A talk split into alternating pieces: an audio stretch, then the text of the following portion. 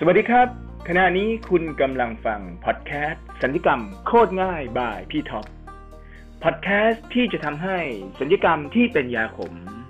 เป็นเรื่องง่ายๆ หมูหมู และจะทำให้คุณเก่งขึ้นวันละนิดวันละนิด ใน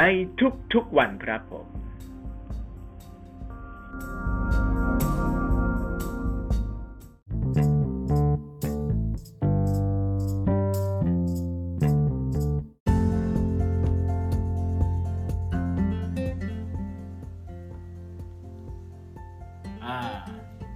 เค สวัสดีครับน้องๆ ก็วันนี้พี่ก็มาสอนต่ออีกครั้งหนึ่งนะครับ ก็ วันนี้พี่จะสอนเรื่องของกัด obstruction แล้วกันเป็น basic กัด obstruction นะ ก็สำหรับนักเรียนแพทย์เนี่ย พี่ว่าก็น่าจะได้ความรู้ดีพอสมควรเลยนะ ส่วนสำหรับ Resident ก็น่าจะได้เป็น Basic Principle เพื่อเพื่อไปสอนนักเรียนแพทย์ในอนาคตนะครับ ส่วนน้องที่เป็นเขาเรียกอะไรล่ะ แพทย์อินเทอร์เนี่ยพี่ว่าเราต้องได้รับต้องได้เจอแน่ๆเลยเรื่องการ obstruction เนี่ย เพราะฉะนั้นเนี่ยเราควรจะรู้ถึง Basic Principle อันนี้คือคือความสำคัญเลยนะครับ ก็อันดับแรกเลย อย่าลืมแชร์ด้วยให้เพื่อนๆ ถือเป็นค่าสอนนะ โอเค ตกลงนะ ตกลงว่าเห็นปุ๊บเนี่ย แชร์เลยทันที ดีไม่ดีไม่รู้แชร์ไปก่อนโอเค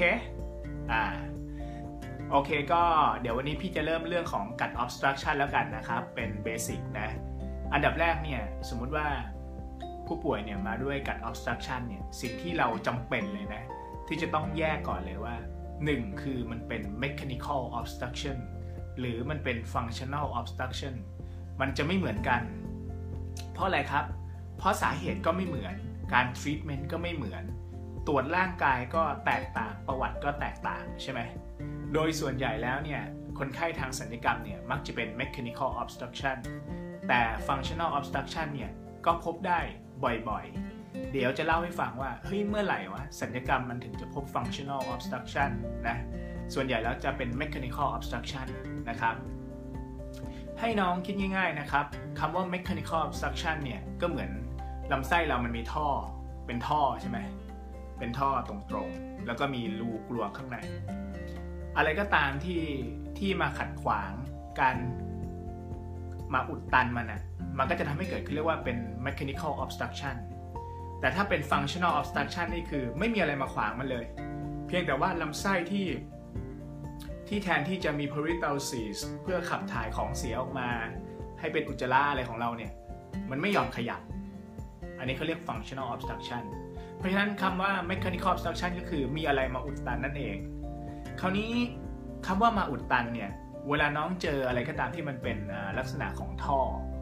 ของท่อเนี่ยก็คือว่าน้องจะต้องดูว่า เฮ้ย มันเป็น external compression หรือว่ามันเป็น internal obstruction หรือว่ามันเป็นเกี่ยวกับเขาเรียกอะไรอะตัว ลำไส้เองนะครับก็คือเป็น external compression หรือว่าตัวเนื้อของลำไส้ของบาวอเนี่ยเกิดปัญหา obstruction เช่นมี tumor งอกขึ้นมาเป็น obstruction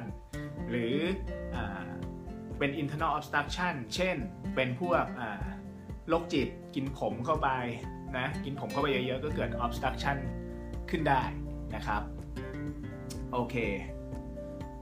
ธนสิทธิ์นี่เป็น resident 4นะครับ ที่มาคุยกับพี่นะครับ วันนี้ชุดนอนเหรอครับ อาจารย์ ใช่ครับชุดนอนสิครับน้อง ดึกขนาดนี้แล้วจะให้ชุดอะไรล่ะครับ พี่ โอเค คราวนี้ อ่าเลยลืมเลยเห็นไหมมาชวนอาจารย์คุยเนี่ยเลยลืมเลยนะ เออ อะคราวนี้อันนี้ก็พูดถึง mechanical obstruction ไปแล้ว คราวนี้ก็มา functional obstruction ได้บ้าง functional obstruction เนี่ย ก็คือว่ามันไม่มีอะไรมาขวางลำไส้หรอก แต่ลำไส้มันไม่ยอมทำงาน ซึ่งเพราะฉะนั้นมักเกิดจากอะไรล่ะ ก็มักเกิดจะเกิดจากเรื่องของฟังก์ชันของบาวมันเสียไป เมื่อไหร่ที่ฟังก์ชันของบาวมันเสียไป เช่น post operative อย่างเงี้ยก็จะมีเรื่องของฟังก์ชันของของบาวที่เสีย peristalsis ที่เสียไป เช่น post operative แล้วก็มี ileus อย่างเงี้ยครับ ก็เป็น functional obstruction หรือถ้ามี hypo K อันเนี้ยก็มีภาวะของ ileus ร่วมด้วยนะ โอเค คราวนี้สิ่งที่สำคัญโดยเฉพาะของนักเรียนแพทย์เนี่ยก็คือการซักประวัติสำคัญมากๆ คือบางทีเราจะรู้สึกว่าเฮ้ยซักประวัติมันมันจะได้อะไรคีย์พอยต์นะครับน้องไม่ใช่น้องไปซักประวัติบ้านมีแมวกี่ตัวครอบครัวรักกันไหมอะไรอย่างเงี้ยมันไม่ใช่นะเราต้องรู้ว่าคนไข้กัด obstruction เนี่ยเราควรที่จะต้องถามอะไรเพื่อมัน hit to the point นะเราถามน้อยๆ แต่ต่อยหนักไม่ใช่ถามไปเรื่อยเปื่อย มันเสียเวลาใช่ไหมเวลาเรามีน้อยเราต้องชัดเจน ราะฉะนั้นเนี่ยประวัติที่ชัดเจนเนี่ยโดยเฉพาะกัด obstruction เนี่ยหนึ่งให้น้องลองถามดูซิว่ามีคลื่นไส้อาเจียนร่วมด้วยหรือเปล่า ใช่ไหมยังมีถ่ายมีผายลมหรือเปล่าทำไมต้องถามอย่างนี้ เพราะว่าเช่นอะถ้ามีคลื่นไส้อาเจียน เราก็จะรู้แล้วว่าเฮ้ยมันน่าจะมีภาวะเกี่ยวกับ GI symptom ใช่ไหมยังมีถ่ายมีผายลมหรือเปล่า จะแยกว่ามันเป็น complete หรือ incomplete gut obstruction ใช่ไหมครับโอเค มี abdominal pain หรือเปล่า หรือมีประวัติของ chronic abdominal pain หรือเปล่า เราจะได้รู้ว่ามันเป็น acute process เป็น inflammation process หรือมันเป็น chronic process ที่ go on มาเรื่อยๆ เช่นเป็น cancer แล้วก็เป็นมีลักษณะของกัด obstruction ทีละนิดทีละหน่อยมาเรื่อยๆ อย่างนี้มันก็เป็นอะไรที่ที่เขาเรียกว่าเป็น chronic process ใช่ไหมถ้าเราซักประวัติได้ดีปุ๊บเนี่ยเราสามารถจะ pick up ข้อมูลสำคัญได้เลย เช่น มีประวัติน้ำหนักลดหรือเปล่าฮะ ใช่ไหมเออหรือมีแคนเซอร์ในครอบครัวหรือเปล่า อย่างเงี้ยมันเป็นครู diagnosis ให้เราเอ้ยน่าจะสงสัยน่าจะสงสัยนะครับโอเค ประวัติเฮ้ยมีไข้มาด้วยหรือเปล่า ใช่ไหมเป็น chronic infection process หรือเปล่า เช่น TB ก็เป็นได้ใช่ไหมหรือว่า เป็นเรื่องของ infection process เช่นเป็น acute appendicitis ก็มีปัญหาเรื่องของ ileus ได้ หรือกลายเป็น phlegmon มี complication เป็น obstruction ก็ได้ เยอะแยะเลยเห็นไหมครับ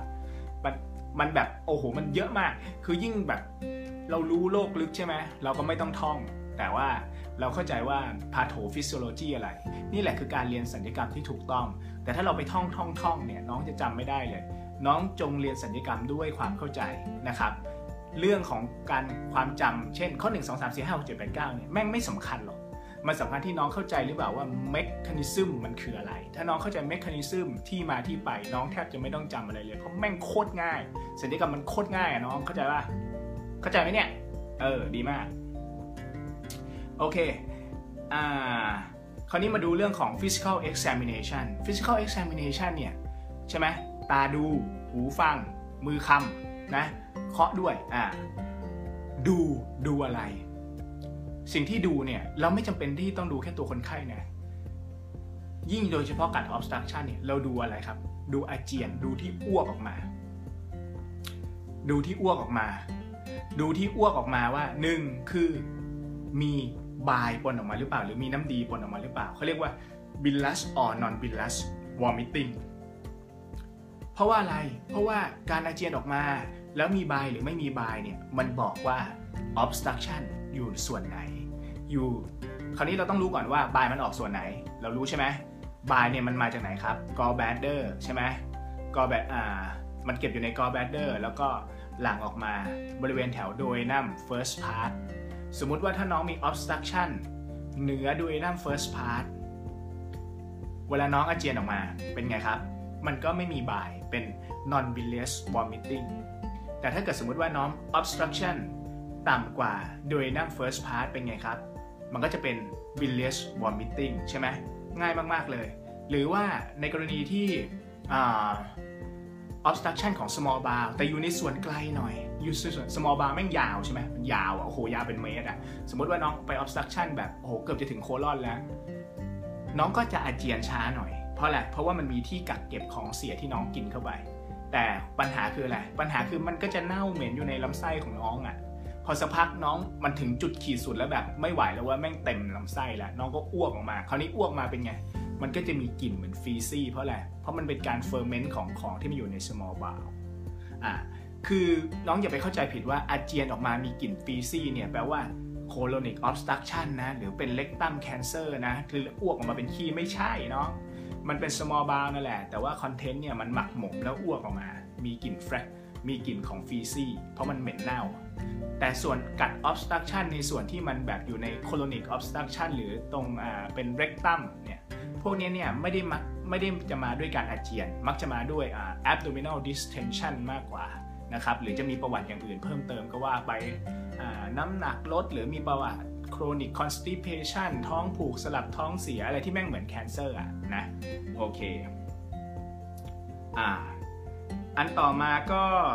ที่สำคัญเลยนะ ที่สำคัญที่ที่น้องจะต้องตรวจร่างกายให้ดีเลย ก็คือเรื่องของการ PR อย่าลืม อย่าไปแบบอุ้ยไม่อยาก PR สกบกไม่ได้สำคัญมากๆ เพราะการ PR เนี่ย7เซนติเมตรตรงเนี้ยโดยนิ้วของน้องเนี่ยนะครับ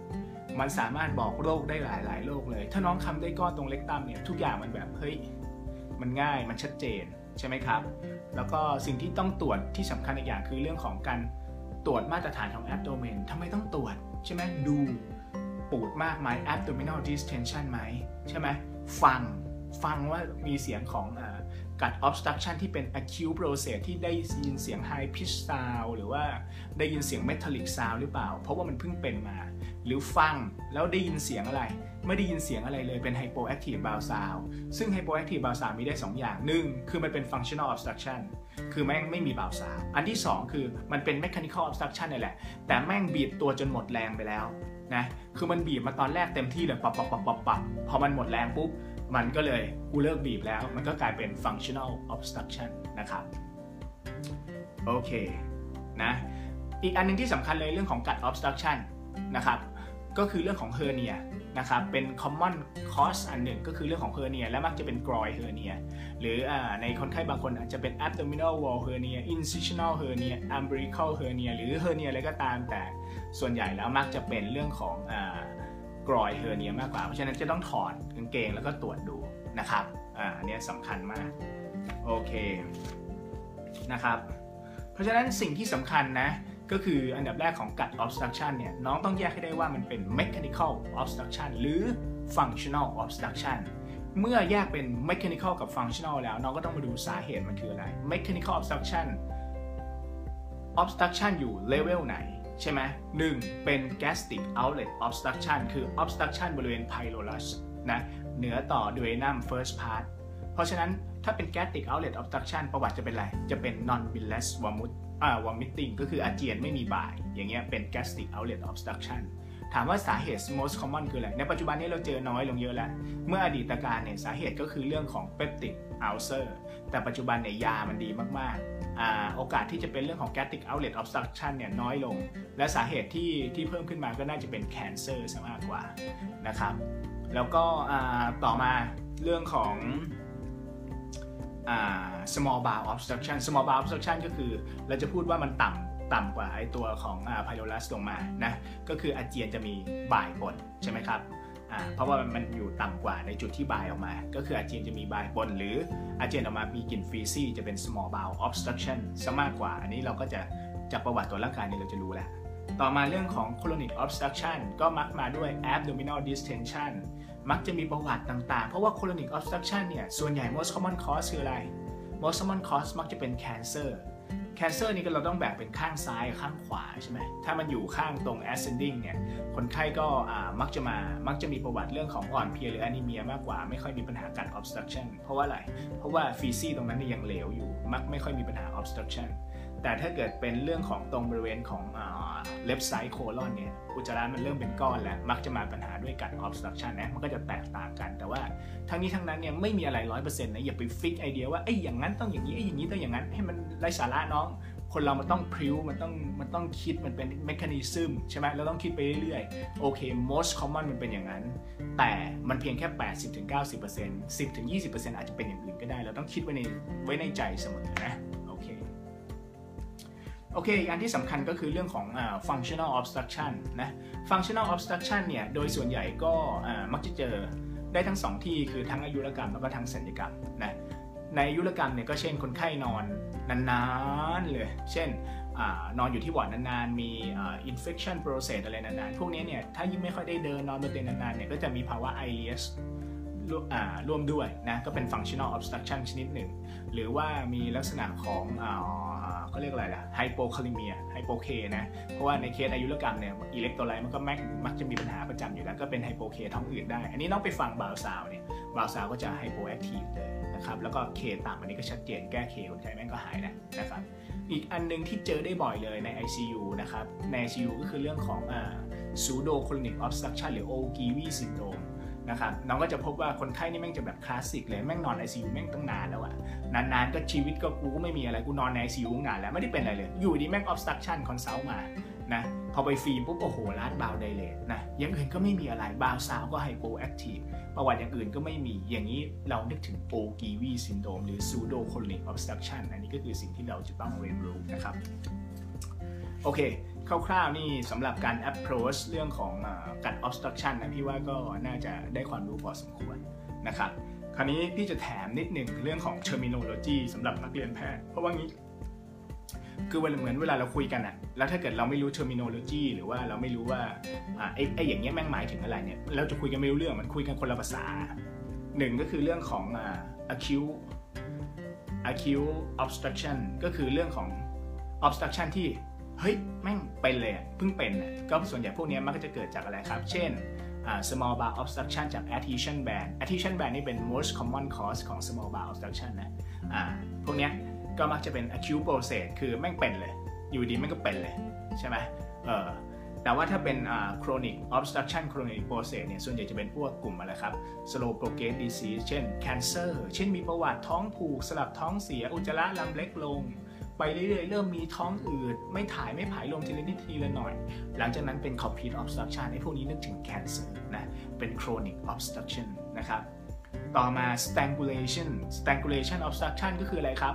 ก็คืออการ obstruction ที่มี complication strangulate นะ ก็คือเกิดการขาดเลือด เมื่อไหร่ก็ตามที่น้องมีภาวะ obstruction นานๆเนี่ยครับ เมื่อบาวอมัน บาวอมันโดน distension มากๆนะครับจากแก๊สในกระเพาะเนี่ยตัวบาวอเนี่ยมันก็จะสูญเสียเรื่องของอการที่เลือดไปเลี้ยง แล้วก็ venous drainage การถ่ายเท พวกนี้ก็จะเกิดเรื่องของ bowel ischemia หลังจากนั้นจะเกิด perforation ตามมานะครับอันนี้ก็เป็น complication ที่ค่อนข้างที่จะน้องจะต้อง collect ให้ได้ คราวนี้สิ่งที่สำคัญสำหรับนักเรียนแพทย์คือ คือเราจะรู้ได้ยังไงอะเราจะรู้ได้ยังไงว่าเฮ้ยแม่งเกิด strangulation แล้ว หนึ่งก็คือว่าผู้ป่วยจะต้องมีภาวะของ acute obstruction หรือ chronic obstruction หรืออะไรก็ตามที่แม่งเป็น obstruction มี abdominal distension หลังจากนั้นคนไข้มันก็ admit อยู่อะหรือว่าไม่ admit อยู่ก็ได้ แต่ว่าพอน้องไปตรวจปุ๊บ เฮ้ย มันมี local sign มี peritoneal sign คนไข้ก็จะมี tachycardia tachypnea ก็คือเป็นลักษณะของภาวะของ sepsis รวมด้วย พวกนี้เนี่ยน้องต้องนึกถึงเรื่องภาวะของ strangulation เป็น complication ของการ obstruction แล้วใช่ไหมอออีกอันนึงที่ต้องรู้ก็คือของ incarceration หรือ incarceration hernia นะ incarcerated hernia นะครับ incarcerated hernia เนี่ยยังไม่จำเป็นที่จะต้องเป็น strangulated hernia ต่างกันนะครับเนาะ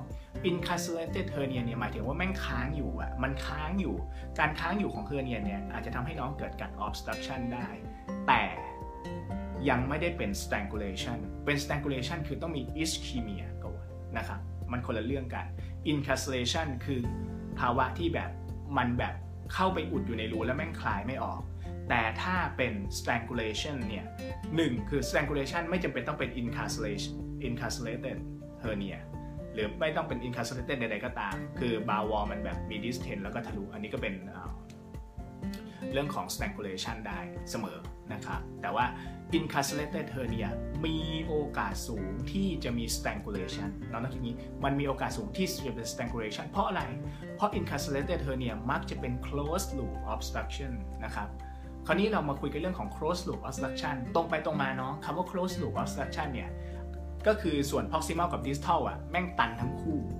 คราวนี้ พอยต์ของการตันทั้งคู่มันเกิดอะไรขึ้นครับไอ้ส่วนที่อยู่ตรงกลางคือลำไส้เนี่ยมันก็มันก็จะเดเลทอยู่ส่วนเดียวอะ่ะมันจะทำให้เกิดคอมพลิเคชันที่มันสูงมากๆเลยเพราะนั้น key point คืออะไร key point ในเช่น ถ้าน้องเจอ close loop obstruction เนี่ยแปลว่าเฮ้ยน้องไม่ต้องรีบทำอะไรแล้วมานั่งลีลารอไม่ได้ อาจจะต้อง set OR ไปผ่าตัดหรือ detorsion หรืออะไรก็ว่าไป เพราะว่า close loop obstruction มีหลายสาเหตุ เช่น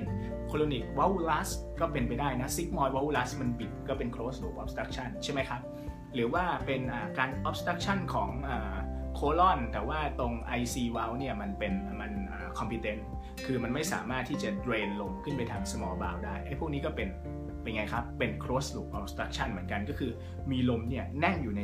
ลูปที่ไม่มีทั้งทางเข้า และไม่มีทั้งทางออก มีการเฟอร์เมนต์อยู่ข้างในอย่างเดียวทำให้เกิดบาวที่หนา แล้วก็เกิด complication ได้ง่าย อันนี้ก็คือเรื่องของ closed loop obstruction นะครับ อีกอันนึงที่ต้องรู้คือเรื่องของ partial แล้วก็ complete obstruction เพราะอะไรเพราะว่าถ้าเกิดการเป็น partial เนี่ยเราสามารถที่จะ treatment แบบเป็นไงครับ conservative ได้ แต่ถ้าเกิดเป็น complete แล้วเนี่ยโอกาส conservative ก็จะหายากมากๆเลยใช่ไหมโอเค ก็สำหรับกัด obstruction วันนี้พี่ว่าก็น่าจะพอรู้เรื่องนะเนาะ กัด obstruction ก็คือ 1. น้องต้องแยกว่าเป็น mechanical หรือ functional อันที่ 2 ถ้าเป็น mechanical area ไหนล่ะ level ไหน เป็น gastric outlet obstruction เป็น small bowel obstruction เป็น colonic obstruction obstruction แล้วเป็น incomplete หรือ complete incomplete ก็คือ partial นะครับ เป็น partial หรือ เป็น complete obstruction เพราะว่าการรักษาต่างกัน emergency or urgency หรือ conservative treatment ได้ไหม เสร็จแล้ว incomplete หรือเป็น incomplete ตามมาก็คือว่าสาเหตุล่ะคืออะไร gastric outlet obstruction most common ในปัจจุบันอาจจะเป็น cancer gastric ulcer พบน้อยลง ถ้าเป็น small bowel obstruction most common คืออะไรครับ ก็คือเรื่องของ adhesion band ก็มักจะมีประวัติการผ่าตัดมาก่อน ถ้าเป็น colonic obstruction ก็มักจะเป็นเรื่องของ cancer ต่อมาสุดท้ายที่สำคัญก็คือว่า เฮ้ย แล้ว obstruction นี้เกิด complication หรือยัง complication ที่เกิดขึ้นส่วนใหญ่ก็คืออะไรครับ ก็คือ strangulation perforation sepsis อันนี้ก็คือสิ่งที่น้องต้องรู้สำหรับเรื่องของกัด obstruction ง่ายมาก ๆ เลยเป็นไงกัด obstruction แม่งโคตรง่าย ไม่มีอะไรง่ายไปกว่านี้แล้ว ก็มีอยู่แค่นี้ ใช่ไหมครับ เรื่องมันก็ง่ายก็ไม่จำเป็นต้องไปทำให้มันยาก เพราะว่าส่วนใหญ่เนี่ยเรื่องในสัญญกรรมมันก็ง่ายทั้งนั้น ยกเว้นว่าคนสอนน้องแม่งชอบทำให้เป็นเรื่องยากเท่านั้นเองนะโอเคสำหรับวันนี้พี่ว่าพอแค่นี้แล้วกันเริ่มเสียงแหบหมดแรงแล้วนะแล้วก็ค่าสอนคือกดแชร์เข้าใจแชร์เยอะสอนบ่อย แชร์น้อย สอนน้อย โอเค ตามนั้นน้อง สวัสดี โชคดี บ๊ายบาย